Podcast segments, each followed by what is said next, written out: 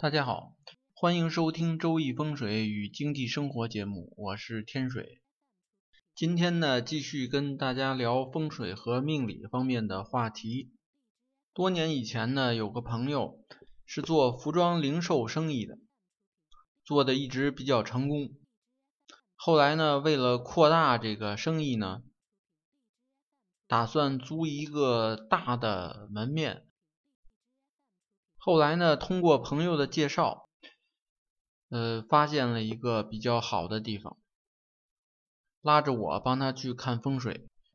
他这个店铺呢是在一个商业大厦的一层底商，大门呢没有开在正中央，开在一侧，呃，正好面对的大街。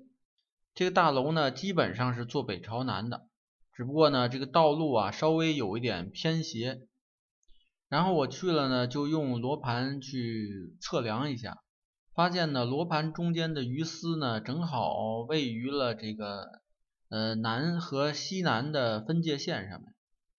这个分界线呢叫做空王线，所以呢，它这个大门呢等于就落在了空王线上。落在空王线上呢，代表它这个地方啊，吸纳气场啊，并不纯净。哎，也是一种凶相。这种情况呢，不利于人们去开展经营。所以呢，我就建议他，你这个大门啊，需要改一下。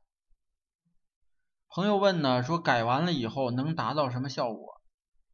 我跟他说呢，呃，如果你这改门按我说的方位去改的话，能够让这个你这个店铺呢。在整个下元八运当中都是很兴旺的。当时呢，下元八运开始了没几年，所以还有很长时间，他这个生意可以很兴旺。而且呢，呃，综合的用理气风水来看，他这个格局呢还能有贵人临官的帮助，所以总体来讲呢，就是非常好的一种格局。改完的话。所以呢，他一听了这些话，就开始规划他这个门，呃，如何去改，呃，然后如何的设计。但是呢，规划了半天，发现有一个问题，就是规划完了呀，他这个门的位置呢，和整个的这个商铺的格局啊，是格格不入，看起来非常的别扭。而且呢，这个大门开的方向呢，也影响了这个人进出。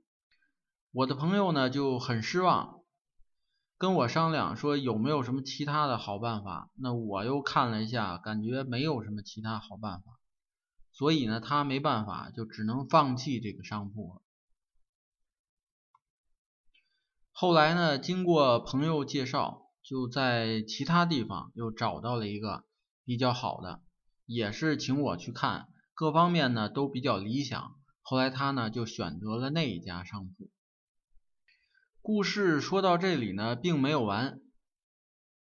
没过多长时间，有一天早上他就来电话跟我说呢，如果有谁问起说原来带我去看的那个商铺的风水怎么样，那我呢千万不要说那个风水不吉利。那我就很奇怪，说为什么不让我说？那他也不说原因，只是说呢，你看多少年的朋友，你帮我这一回忙，反正我不管你说什么，你只要别说那个风水不好就行了。那我跟他强调了一下，我说呢，我肯定不说那里边吉利就行了，其他的话呢，我也不好保证，顶多呢就是尽量什么都不说就完了。他说行，没问题。这个疑惑呢，直到两三年以后才被解开了。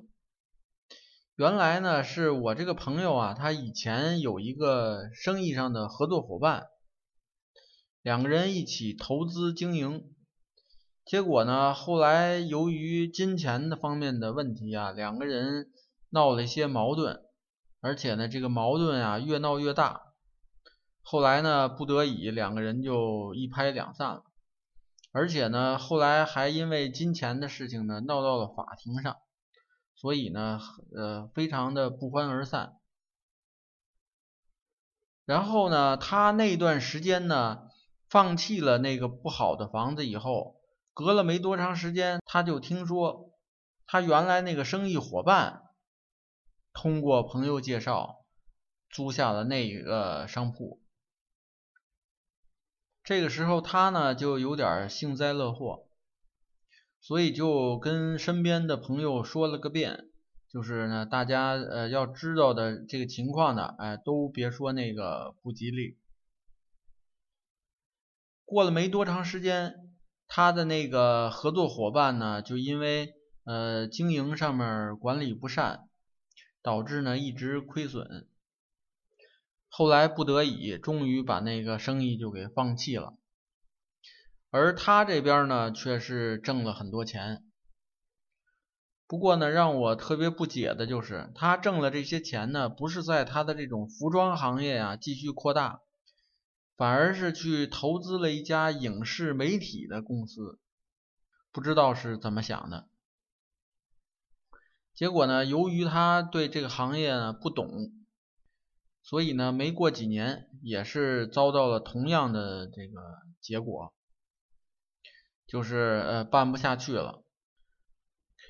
有的人呢就说这个朋友呢，他是一种因果报应，但是在命理学家的眼中呢，这个呢还是命中的劫数，不管是大运还是流年，都是一种都是一种劫数。那么到底是这种因果报应呢，还是命中劫数呢？我也没有去仔细研究。